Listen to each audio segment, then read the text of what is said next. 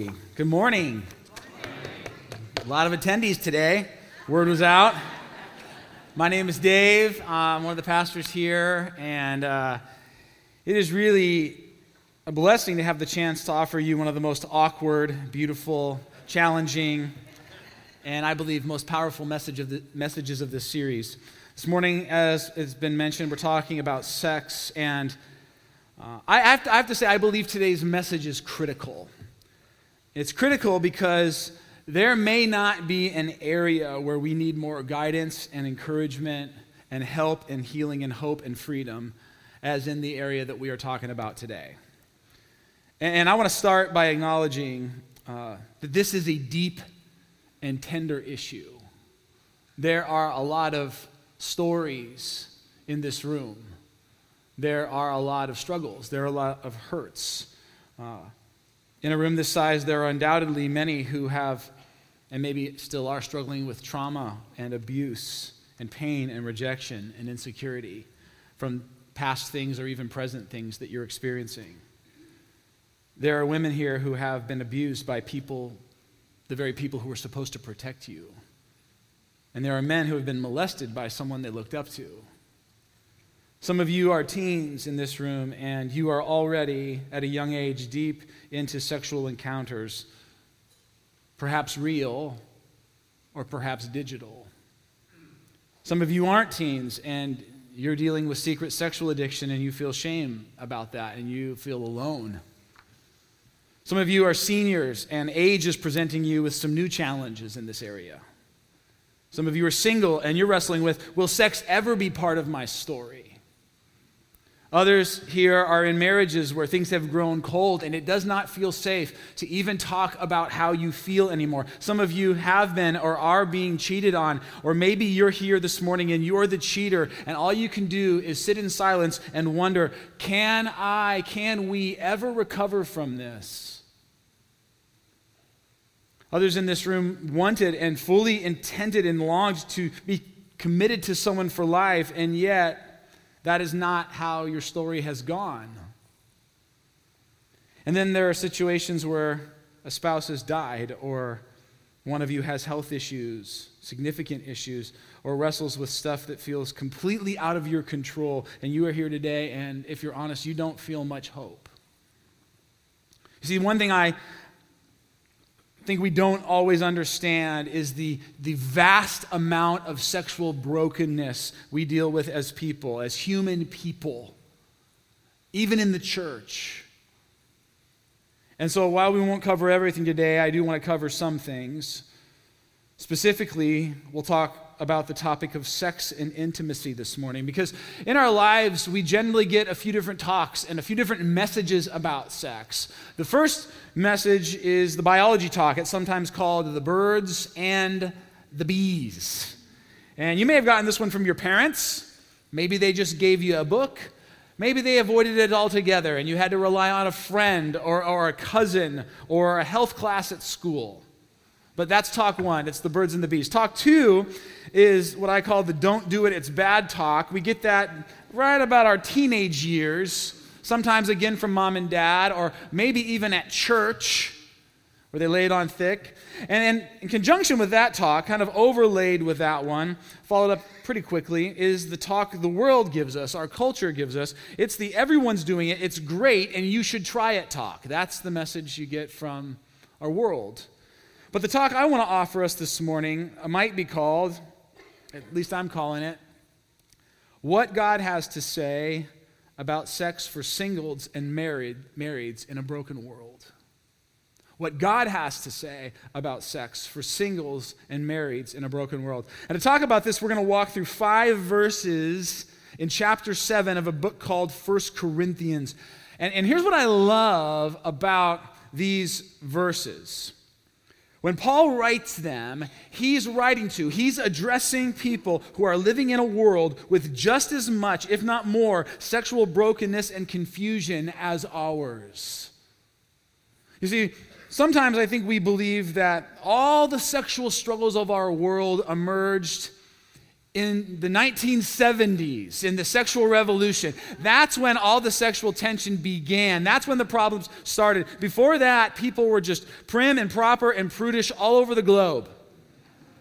And this is not true. What history tells us is something much different. History and the scriptures both actually teach us that people have struggled with sex and sexual intimacy since the beginning of time, since sin entered the world, since the fall. And when Paul writes this letter to the church in Corinth, he's writing to a city that sits on the little land bridge that connects northern Greece with southern Greece. You can see it there on the map. And because of this city's location, there was a lot of trade that ran through, especially in the first century when Paul writes. And, and Corinth has become a booming megacity where young entrepreneurs from around the region are flocking to make their fortune. And with all this influx of young people and money, Corinth became a city that was filled with a ton, a ton of sexual energy and activity. There was actually a temple in Corinth that was devoted to the Greek goddess of love. Her name was Aphrodite. You can see the image of the ruins there on the screen. It was actually grand and spectacular in its day. And at its peak, right around this time, this temple would have been filled with thousands upon thousands of temple prostitutes. And what you would do, what was normal in Corinth, was you would go to the temple to worship and have sex with a prostitute as part of your worship, and then you would go home. Just a normal day in church. In fact, the first, in the first century, Corinth was so associated with promiscuous sexual activity that the term Corinthianazo, which technically meant to act like a Corinthian, to act like someone from Corinth, it was used as a euphemism for promiscuous sex. So to act like a Corinthian was to be real loose sexually. What happened in Corinth stayed in Corinth. Now, when Paul writes this letter, 1 Corinthians, something has changed. The gospel has come to Corinth, and there is now a group of people who are trying together to follow Jesus in this city, in this culture where there are all these twisted and confusing sexual messages. And so now in the church, people are asking questions and they're very confused and they have all sorts of things to say about being single and being married and having sex. Things like, you know, it's not the physical that matters, it's the spiritual. The spiritual is what really matters. So go ahead and do with whatever you want with your body. Married, single, it doesn't matter. Have sex with whoever you want. In fact, it's a good thing. It's a necessary thing. It's a worshipful thing to have sex. See, some people were letting what was happening with Aphrodite slide into the church. Now, on the other side of the spectrum, you had people saying, Whoa, Clearly, the physical world is evil. We can see that all around us. And as followers of Jesus, what we should do is we should abstain from sex completely. We should have nothing to do with it, whether we are married or not. And as you can imagine, this was causing some tension amongst the married couples in the church. And so Paul writes, he writes into this crazy, confused, culture and church, and he writes to clear some things up. He writes to answer their questions. He writes to give them a renewed vision for what God wants for them as Christ followers and their sexuality. 1 Corinthians chapter 7. We're going to start at verse 1. We're going to go through verse 5. And some of you have read these verses and you're already thinking, oh, good or oh, no. And I'll just say this I may not say what you think I'm going to say. 1 Corinthians chapter 7, starting in verse 1. Now for the matters you wrote about. Now for the questions you had. Now for the things that you're dealing with, right? Statement one from Paul It is good for a man not to have sexual relations with a woman. How many of you in here are like, that is a great, I love, I'm a bit, I, mean, I agree with the apostle, the apostle Paul on this point. It is good for a man, I'm going to write that down. I might put that, I may stick that on my husband's nightstand, right? You know, it is good for a man not to have sex. I'm going to cut right to the chase here and tell you what Paul is addressing and what he's talking about. In this culture, like in our culture, there were people saying, this happens in our culture all the time, in order for your life to have meaning, to ultimately be satisfied and fulfilled, you must be having sex. And if you're not having sex, you are missing out on living the rich, full, hashtag blessed life and existence that you were created and meant for. And the Corinthians write to Paul, and one of their questions is Paul, is this true? Is sex this divine, essential thing for followers of Jesus? And what does Paul say? Right out of the gate, he says, no. He's, he says, it's not. In fact, it's fine. Not just, not just fine, not just acceptable, it's good to live a life without sex. You can actually have a really good life and not have sex. So, singles, I want to start with a message for you today. Because it's a message you don't often get in our world or even often in the church. Having sex is not the ultimate in your life, and you can have a rich, full, satisfied, wonderful, God honoring existence without it. And so do not let this world tell you that you are not really living or that you are missing out on this huge thing and you're not really somebody because you're not having sex. That is not true. See, the Bible does this amazing thing. It holds two things in tension. It has this very, very high view of sex. And it also says it is quite all right to live your entire life without ever engaging in it. And it holds both of those truths in tension. And, and singles, let me just say this to you. I'm not saying it's easy. I'm not saying you shouldn't desire sex. I'm not minimizing the struggle that you face for sexual purity, especially in our culture, like in that culture. I'm simply reminding you of what Paul says here because I believe it's true. You can live a good life and never have sex. It is good for a man not to have sexual relations with a woman. But since sexual immorality is occurring, each man should have sexual relations with his own wife and each woman with her own husband. You see how he gets real specific there? Don't you feel like that's a bit overkill? But it gives you a clue as to what's really going on in Corinth, right? He doesn't just say, you know, a woman should have sex with a husband and uh, you know and a husband with a wife he's like your own like we need to be really really clear with the corinthian church people paul is now obviously shifting gears he's going to start to address married people and what sex should look like within the covenant of marriage and what he's worried about here right away is this thing he calls sexual immorality. And for us, sexual immorality is such a, a vague and relative term. I, I hear this from young people all the time as they explore the scriptures looking for a loophole. right? What is sexual immorality? What's sexually immoral to you? Maybe isn't to me. Like, who's to say it's immoral or not? And so we have this idea that this is just sort of a vague, subjective term, but the New Testament is actually very clear in its meaning of sexual immorality, what this term means. And here's what it means experiencing sexual intimacy with someone you're not married to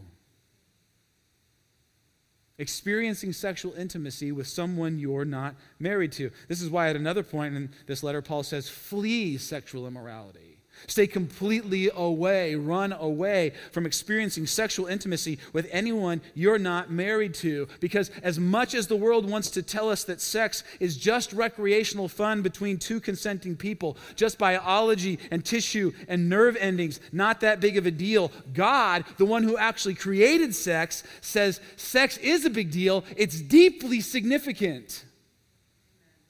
That it's not disconnected from your soul and emotions and the rest of your life. The Bible tells us what we all really know to be true deep in our hearts that somehow in sex you are kind of glued and knit and joined on a soul level with another person, whether you want to be or not. And again, the reason for that is because that's what God designed sex to do. He designed it to bond and solidify the one flesh process of marriage. God designed sex to be bonding, and so sex is bonding. God was successful in his creation. Imagine that. And here's the deal Science is now telling us the exact same thing. You see, our world loves to lean in and follow the guidance of science until science tells us something inconvenient. You talk to people, and so many people say this to me. And I was a physics math major in college. So they don't know that. They think I'm just a lowly, dumb pastor. And they'll say something to me like, Well, I'm a scientist. I believe in science. And it's like, Well, do you? Let's talk about what science has to say about sexual promiscuity, right? Because here's what neuroscience is now clearly and powerfully teaching us when you have sex, there are these chemicals, these hormones that your body releases, and these chemicals are amazing. They are strong, they are powerful. Dopamine, oxytocin, vasopressin. Google these later if you don't believe me. Do some reading on the internet. I am not exaggerating. These chemicals that bond you physically with a person when you have sexual intimacy with them are more powerful than we could have ever imagined. And yet, the scriptures have been saying this for thousands of years. And again, the message is this, and I'm speaking specifically to you young people today. Don't let anything get in the way of the sexual bond you can have with your, with your current or future spouse. And actually, I'll reframe. That's not just a message for young people. Don't let anything get in the way of the sexual bond you can have with your current or future spouse. You see, the reason to fight sexual temptation is because God has something better for you. And the way to fight sexual temptation is believing that God has something better for you. See, the reason to fight it and the way to fight it are actually the same thing. You see, the way you fight your desire is not simply trying to repress your desires, it's to desire something more. It's to have a vision for something greater than this lowly desire. You see, I can tell myself all day and all night, Dave, don't want donuts. Don't like donuts. Dave, you should not desire to eat donuts. And yet, the truth is, the reality is, I do want and like and desire to eat donuts because I'm a good person. And so I might be able to fight and resist for a while. But at some point, temptation will win. However, when I determined to desire health more than donuts, when I have a vision for being healthy that is bigger than a momentary pleasure of eating donuts, now I have within me the power to overcome the temptation. In other words, fight desire with a bigger desire, fight sexual temptation with a dream and a vision for the deeply connected marriage God longs for you to have now or someday. You see, some of you have been fighting desire by, with willpower, and God says, No, fight your temptations and desires with a vision. But since sexual immorality is occurring, each man should have sexual relations with his own wife, and each woman with her own husband. Verse 3 The husband should fulfill his marital duty to his wife, and likewise the wife to her husband. Now, how many of you women out there, when you were young and you sat and you thought and you dreamed and you imagined about getting married someday and you thought about Mr. Right, that guy who you hoped for, that husband, you thought to yourself, someday I can't wait to marry a man who will see me as a duty.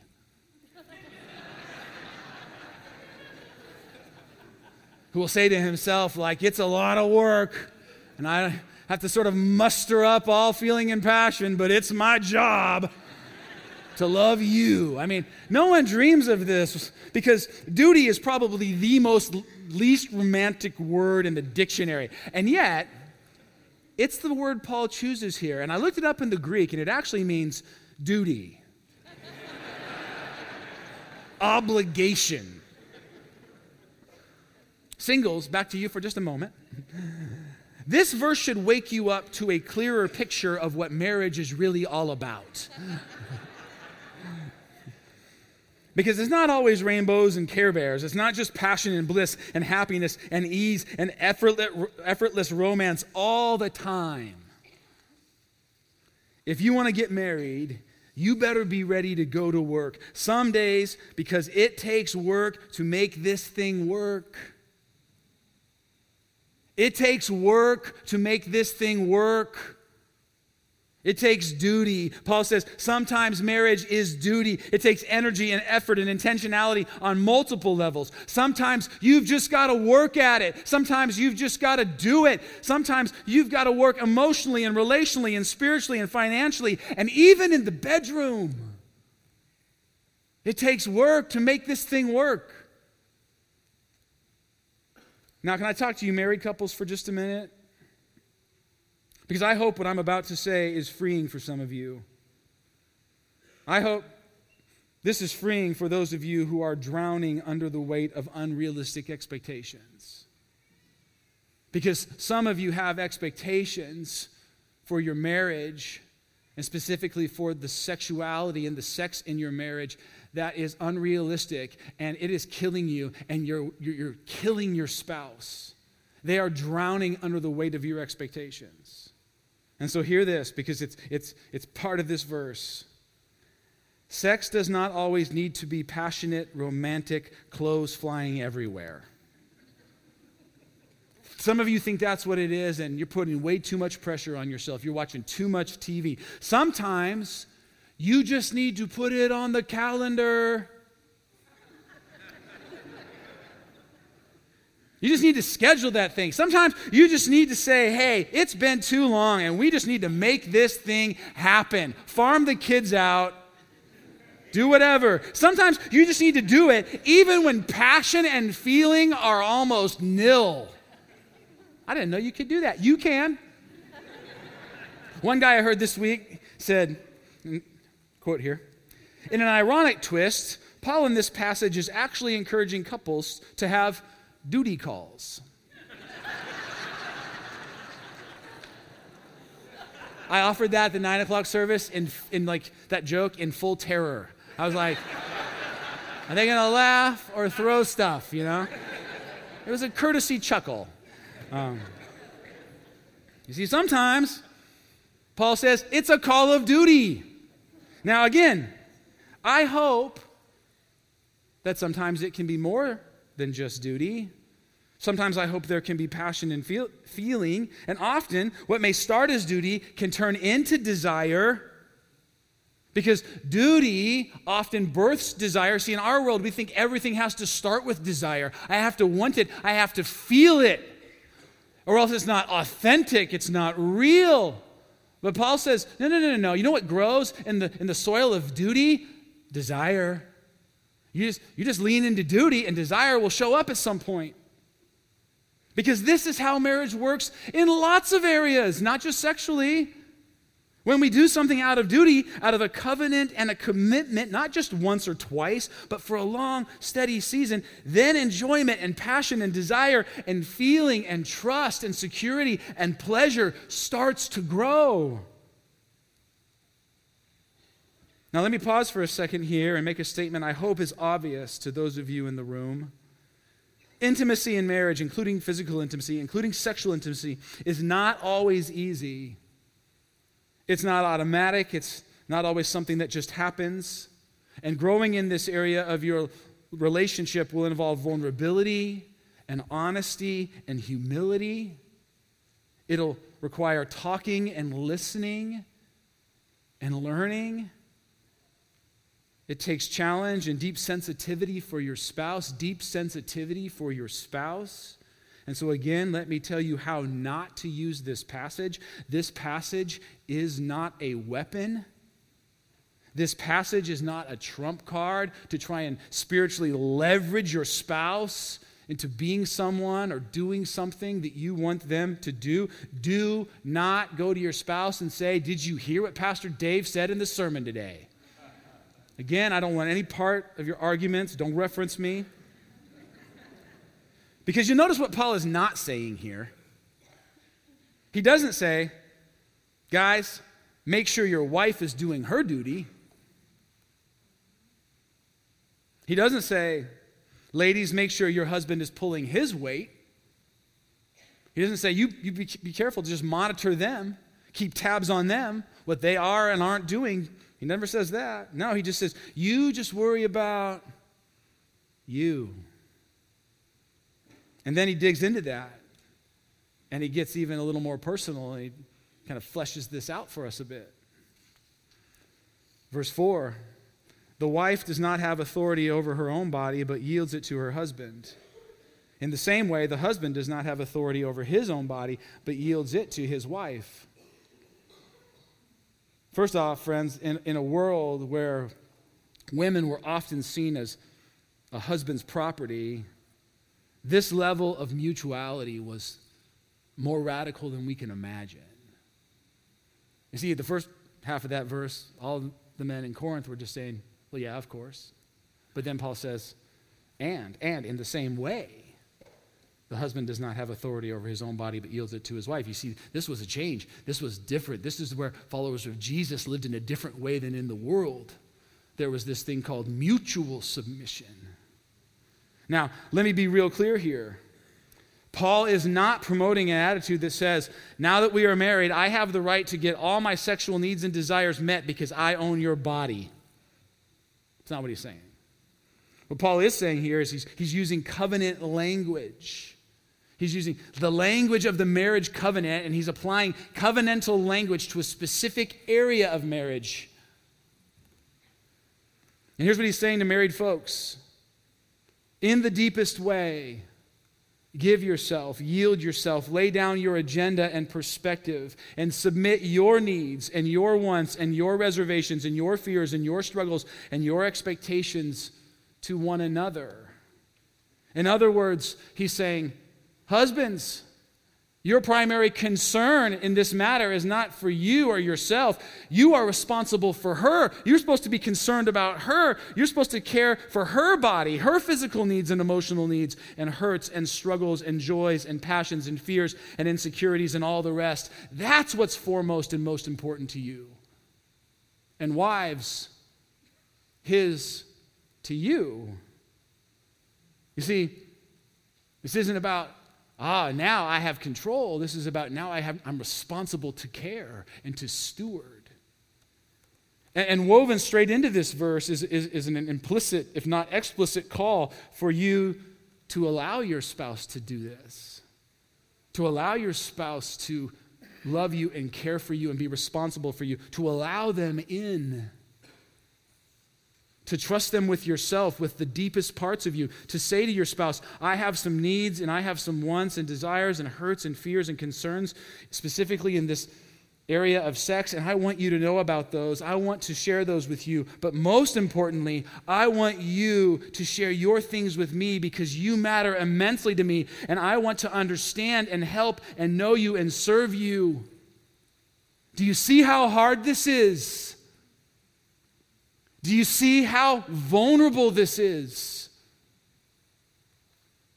See, in the garden it says, the man and his wife were both naked, and they felt no shame. What a vision! What a vision for marriage.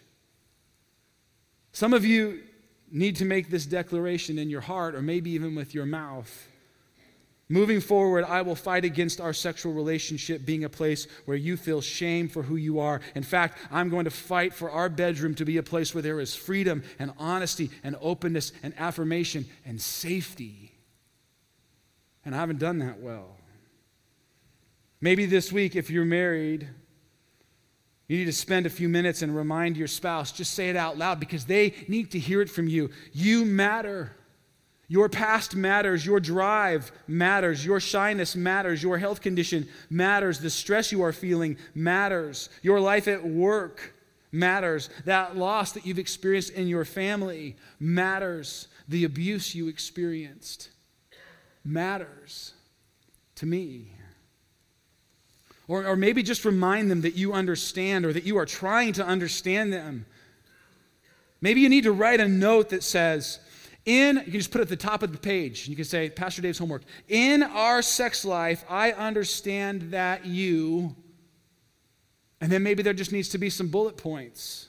You just need to make a list and you need to write some things to let your spouse know that you see them, that you want to know them, that you're trying to understand them. Maybe you need to write some things like, I understand this is hard for you because of what happened. In our sex life, I understand this is hard for you because of that thing you went through. I understand you are still struggling with what I did or how I acted or that comment I made. And I want to say again, I am deeply sorry. In our sex life, I understand that you've been hurt. I understand that you feel insecure. I understand that you feel frustrated sometimes. I understand that you struggle with your limitations or with my limitations. I understand that this is a big deal to you and an important way you connect. I understand that you need me to engage with you beyond just going through the motions. I see you, I hear you. I understand that for you, this part of our relationship is deeply connected to other parts of our relationship. I understand you, and I want to understand you more because because to be understood, that is intimate. And it produces intimacy. You see, Paul is saying here deeply care about your spouse. Their body belongs to you, their personhood belongs to you to care for. So care for them, care about their struggles and fears and insecurities and dreams and passions and need needs. They are your priority, not you. The wife does not have authority over her own body, but yields it to her husband. In the same way, he does not have authority over his own body, but yields it to his wife. That might be the most intimate verse in the entire scriptures. Do not deprive each other except perhaps by mutual consent and for a time, so that you may devote yourselves to prayer then come together again so that Satan will not tempt you because of your lack of self control.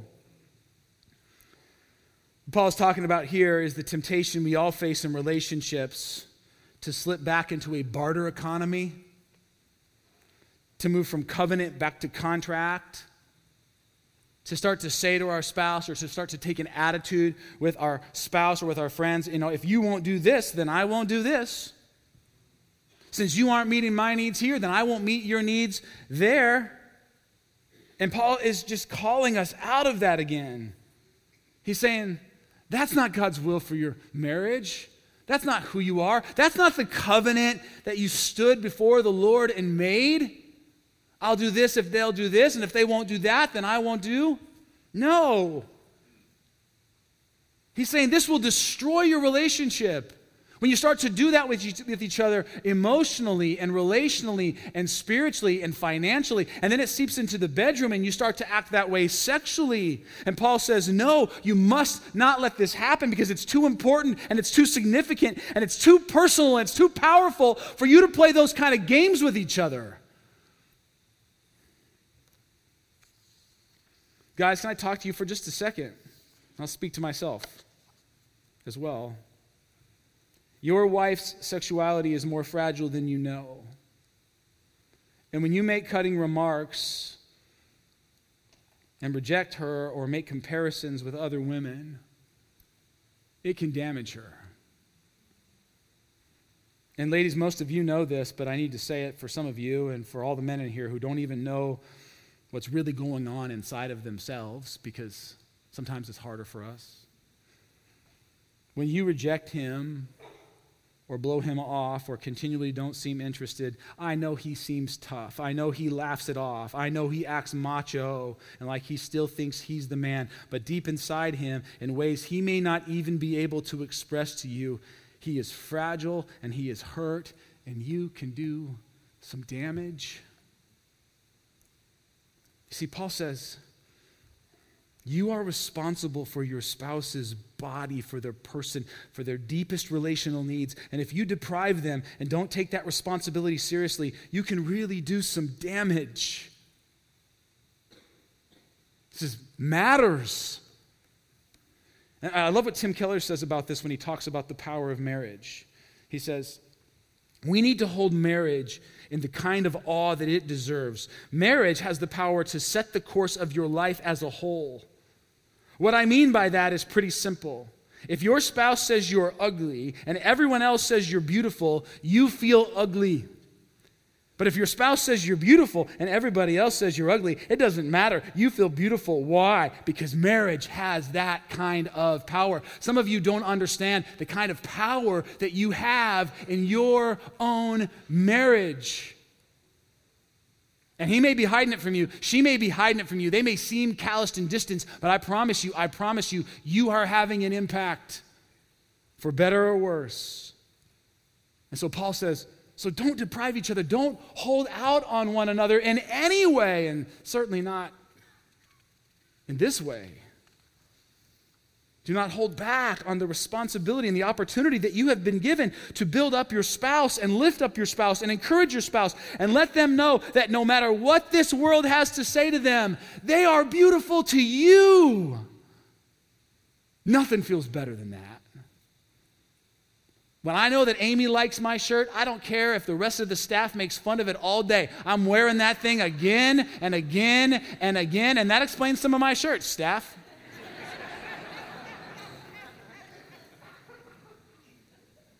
You see, the heart of this passage really just comes to down to a simple statement don't neglect this part of your relationship.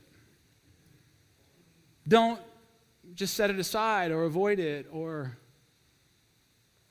neglect it because it can be difficult and complicated and stressful and sometimes clunky and routine and awkward and even embarrassing.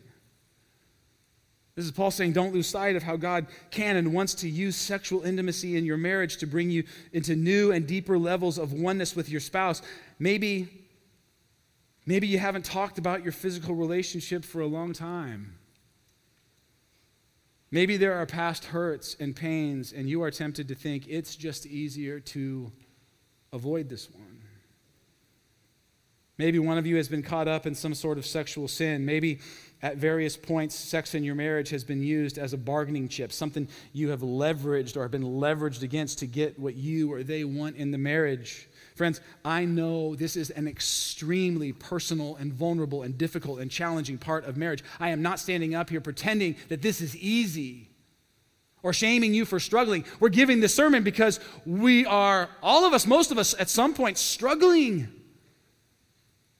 in the midst of our brokenness and humanity.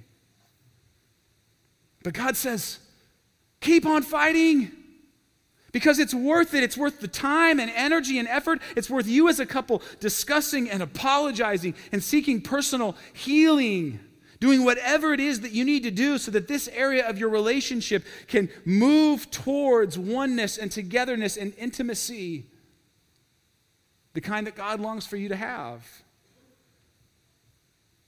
And I'm about to close, but I need to say a few more things. First of all, I know that a message like this lands in the middle of a lot of different stories and in a lot of different places. And that in this room, there's a lot of guilt, and there's a lot of shame, and there's regret, and there's anger and frustration, and some resentment. But I have to remind you of this we serve a God of never ending second chances a God who loves a comeback story, a God who can redeem even the hardest and most difficult situations, a God who can redeem even the hardest and most difficult situations. There is grace for you today. Amazing grace. Grace in the places where you have failed grace to help you forgive, grace to help you move towards the person God longs for you to be, no matter what the circumstance you're in. I was talking to Pastor Bethany this week, just asking her a few of her thoughts on this sermon because I am aware that I am a man preaching this sermon and that I can only preach this sermon as a man and from my perspective. And so I just said, Hey, as our women's pastor, could you just offer me some thoughts, some things that you'd want to say. And, and Bethany had so much to say because she is wise and kind and in touch with women in our church. But the thing that she most wanted to say, that maybe the, the thing that just kept bubbling out of her was this To those who feel hopeless or like too much damage has been done, I just want to say, our God has the power to reverse the irreversible. Our God has the power to reverse the irreversible. We believe that here. That's why we come. That's why we sing. That's why we worship. It's, it's all throughout the scriptures. Comeback stories, another second chance, another second chance. God doing something great out of something awful. It's, it's all through the stories of the people in this church. And to think that God couldn't do something amazing just because it's about sex That's way too short sighted for our God. Our God has the power to reverse the irreversible. And when we remember that, friends, we remember that when we come to these tables. You see, these are, this is the moment at the end of our service when we come to the table and we remember that our God is bigger than all the stuff that we're facing. He's bigger even than sin and death, the ultimate thing in this world. He defeated it, He crushed it, He overthrew it. And so he can even take that sexual struggle, that intimacy struggle, that relationship, that marriage struggle that you're in, and he can overcome that. Does that mean everything will go just the way you want it to? No, because God's not a genie in the bottle, but he'll take that tough situation and he will work it for his glory and for your good. That is his promise, and that's not just preaching, that's truth. And we come to this table to remember that truth. That our God is bigger than sin and death, and also than our sexual struggles and challenges. So come this morning. I'm going to pray and then come to the table with whatever's in your life and on your heart and bring it to Him and ask Him, the one who defeated death, to do that forgiving, redeeming, transforming, empowering work that He longs to do in you. Through His Son, through the death and resurrection of His Son, that struggle is nothing for your God. Let him remind you of that today. Let him give you hope today. Let him offer you grace today for wherever you need it. So I'm going to pray, and then you can come and take the elements back to your seat and receive them when you're ready. Father, this morning I am praying for the hearts of the people in this room and for even those who will listen online, that your spirit would be softening and has been softening, and that the exact words of challenge, encouragement, hope, truth, affirmation would land in just the right place, Lord, and begin to grow. Help us to hear your voice today. Help us to understand your vision. Give us a picture of where we need to move and where we need to act and where we need to let grace fuel us to not just be forgiven, but to become the people you long for us to be in our relationships in our marriages, in our singleness. We need you for that, Lord. We need you today. We love you. And we pray all these things in the name of your Son. Amen.